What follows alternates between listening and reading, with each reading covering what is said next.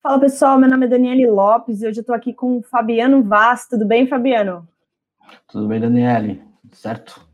Tudo certo. É, gente, a gente trouxe o Fabiano aqui para falar um pouquinho com vocês. É, o Fabiano ele estudou bastante o case, não somente PetroRio, mas 3R Petróleo. E muita gente trouxe essa pergunta para a gente, né, Fabiano? Será que a 3R é a nova PetroRio? O pessoal adora fazer essas comparações, né? Sim, não, o pessoal adora. Ainda mais quando é uma empresa nova abrindo capital e com uma empresa bem parecida com a PetroRio, o pessoal fica querendo saber quais as semelhanças e quais as diferenças de cada uma, né? E se vale a pena ou não. Pois é. E a gente divulgou, inclusive, uma news sobre isso, né? Mas acho que é legal fazer esse formato aqui que você vai pincelar os pontos principais da news. Vamos falar do IPO.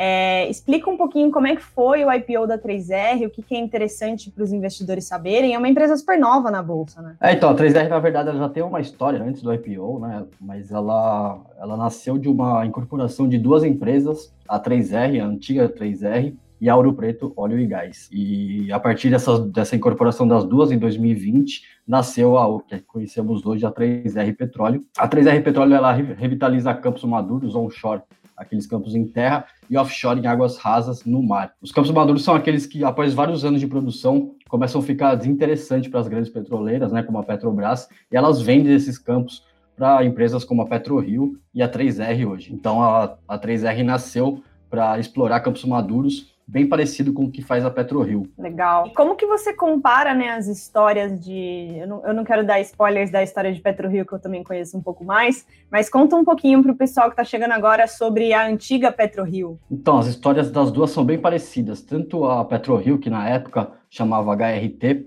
ela nasceu também sem explorar nenhum campo, né, sem ter nenhuma produção de campo maduro. Ela não tinha visto nenhuma gota de petróleo, mas mesmo assim ela fez o IPO e a 3R também, antes de abrir o capital, ela produzia muito pouco. Então, essa história é bem semelhante entre as duas. Mas o legal é que a PetroRio, é, na época chamada HRT, ela atuava focada principalmente em exploração de campo, que é muito mais arriscado, né? Geralmente, só empresas grandes que fazem esses, esse tipo de exploração de campo. E a HRT não teve sucesso, né? Depois de alguns anos, até achar a primeira gota de petróleo, a HRT acabou tendo meio que um fracasso e assim ela acabou abrindo espaço para um novo controlador entrar e virou a PetroRio que a gente conhece hoje, né, uma empresa mais focada em campos maduros e em eficiência. Né? A gente consegue até ver no gráfico aqui da, do histórico, né, quando ela era uma HRT e como ela é Prio hoje. A gente vê esse, vê esse histórico de bons resultados e sucesso que ela teve a partir no momento que ela focou só em campos maduros. É muito impressionante, né? O que, que uma troca de gestão não faz com, com uma empresa. É, saiu da massa falida ali da HRT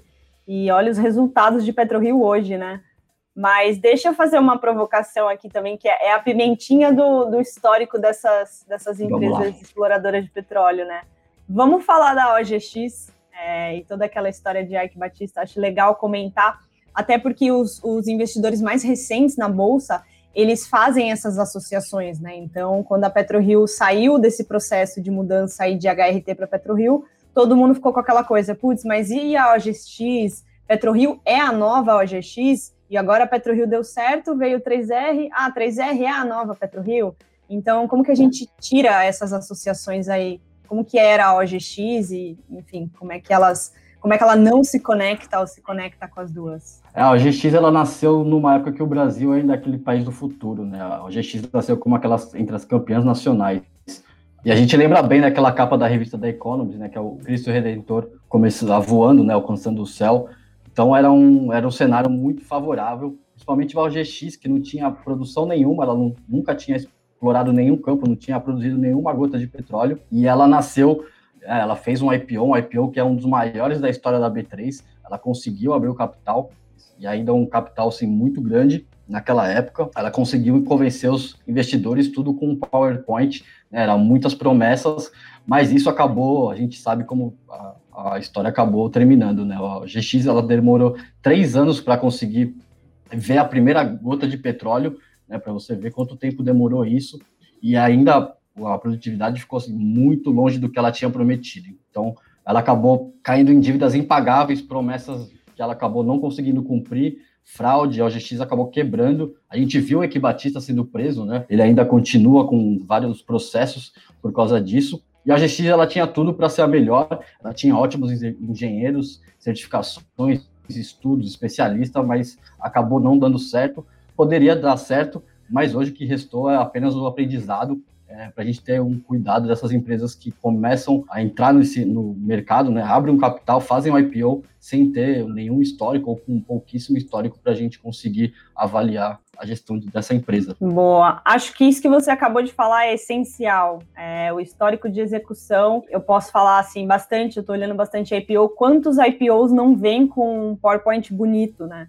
Então aí foi uma foi um mix, né? O PowerPoint bonito, o excesso de promessas, é, a execução que demorou muito para acontecer, então, assim, muita promessa e, e, pouca aplicação, né? De PetroRio a gente fala bastante, a gente tem muita live, é, muita news, muitos comentários sobre PetroRio.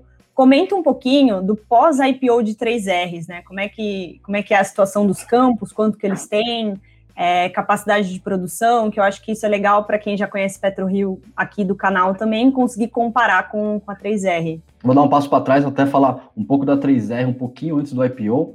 Ela, ela veio para abrir o capital com quatro campos de petróleo, eram três onshore, né, três em terra e um offshore é, no mar. É o único campo que ela tinha 100% de participação, né, o que ela operava 100% e que ela tinha 100% dos resultados, era o campo de Macau. Né, o campo de Macau tinha apenas 5 mil barris por dia, ela produzia muito pouco. E os outros campos, né, os outros três campos que ela ainda estavam em processo de conclusão do negócio, né, precisava da aprovação da ANP, então ela não tinha nem a participação, nem os resultados, o que acaba deixando ela com pouquíssimo histórico a gente até consegue ver nesse gráfico, é, a gente colocou o histórico e as estimativas, né, a gente consegue ver como eles levaram isso para o prospecto do IPO, eles colocaram com uma estimativa bem arrojada, né, 35 mil barris até 2026, e a gente viu que ela, é, mesmo apresentando pouco resultado até 2019, as receitas eram baixíssimas e o EBITDA era negativo em 2019. Em 2020, ela conseguiu aumentar em 500% esse, essa receita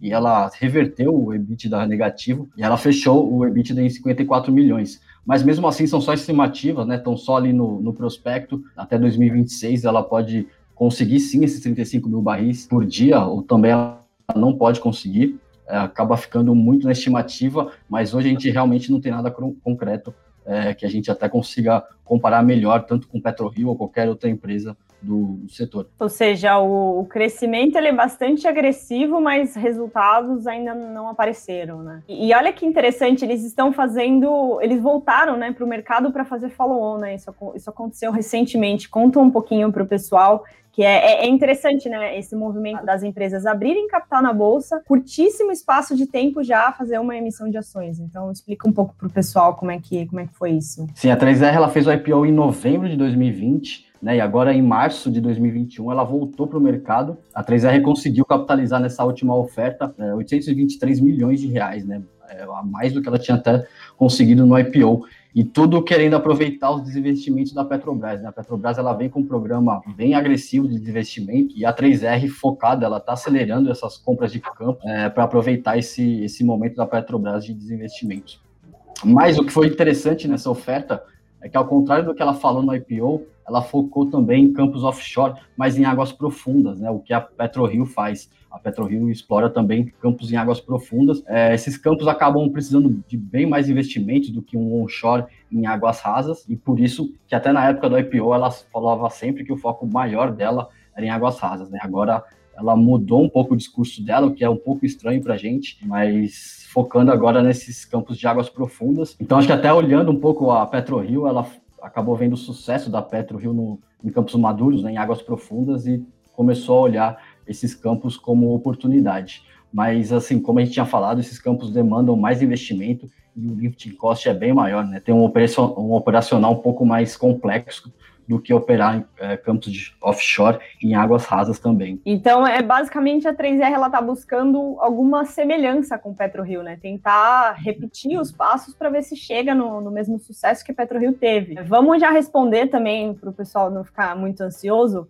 3R é a nova PetroRio? O que, que você elencaria de semelhança, de diferença entre elas agora? Então, a única semelhança que a gente conseguiu encontrar de PetroRio e 3R foi os campos maduros, né? PetroRio, ela tem um histórico de eficiência, ela tem um histórico de conseguir reduzir o lifting cost, como a gente consegue ver é, nesse gráfico do lifting cost histórico, ela conseguiu reduzir, né? Isso é eficiência. A PetroRio entendeu que ela se protege dessa volatilidade do petróleo, é, sendo mais eficiente e reduzindo o lift cost, que é o custo de extração. Então, ela foca muito nisso e a 3R ainda não tem isso, né? Ela não tem uma operação e ela também não, não tem esse foco de eficiência, até porque ela tem pouca produção, ela não tem esse histórico de operacional e de produção que a PetroRio tem. É, a PetroRio ela também adquire campos maduros, né, mas ela não, não faz isso de forma acelerada como a 3R está fazendo, né, e, a, e a PetroRio acaba focando isso é, sempre com muito cuidado, né, tentando é, olhar a parte da eficiência e se realmente vai valer a pena.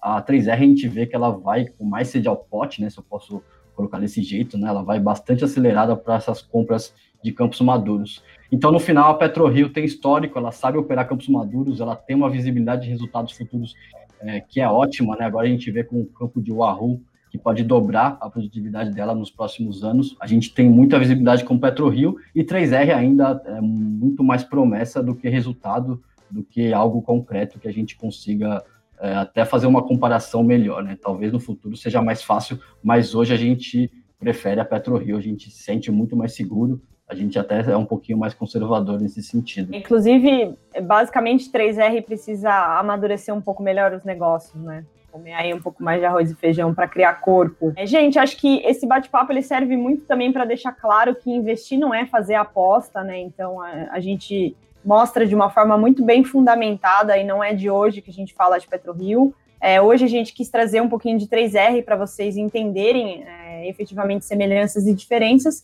e isso ajuda você, investidor, a tomar melhores decisões, né?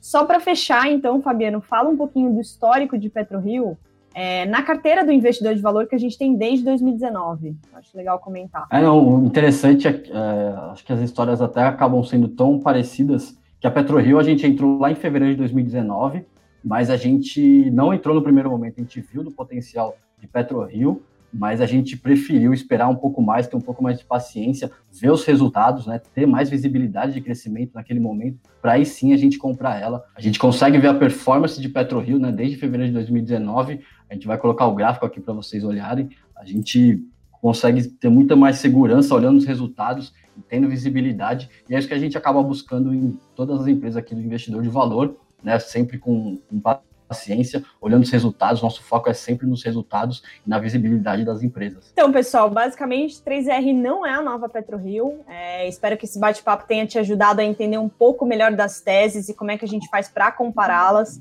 Vou te pedir para deixar um comentário aqui embaixo quais são as próximas empresas que vocês querem ver nesse formato de bate-papo, inclusive se vocês gostaram, o que, a gente pode fazer para melhorar e vou trazer mais pessoas para conversarem com vocês também. E é isso aí, pessoal. Obrigadão, obrigadão, Fabiano, pela presença. Obrigado, pessoal. Até a próxima.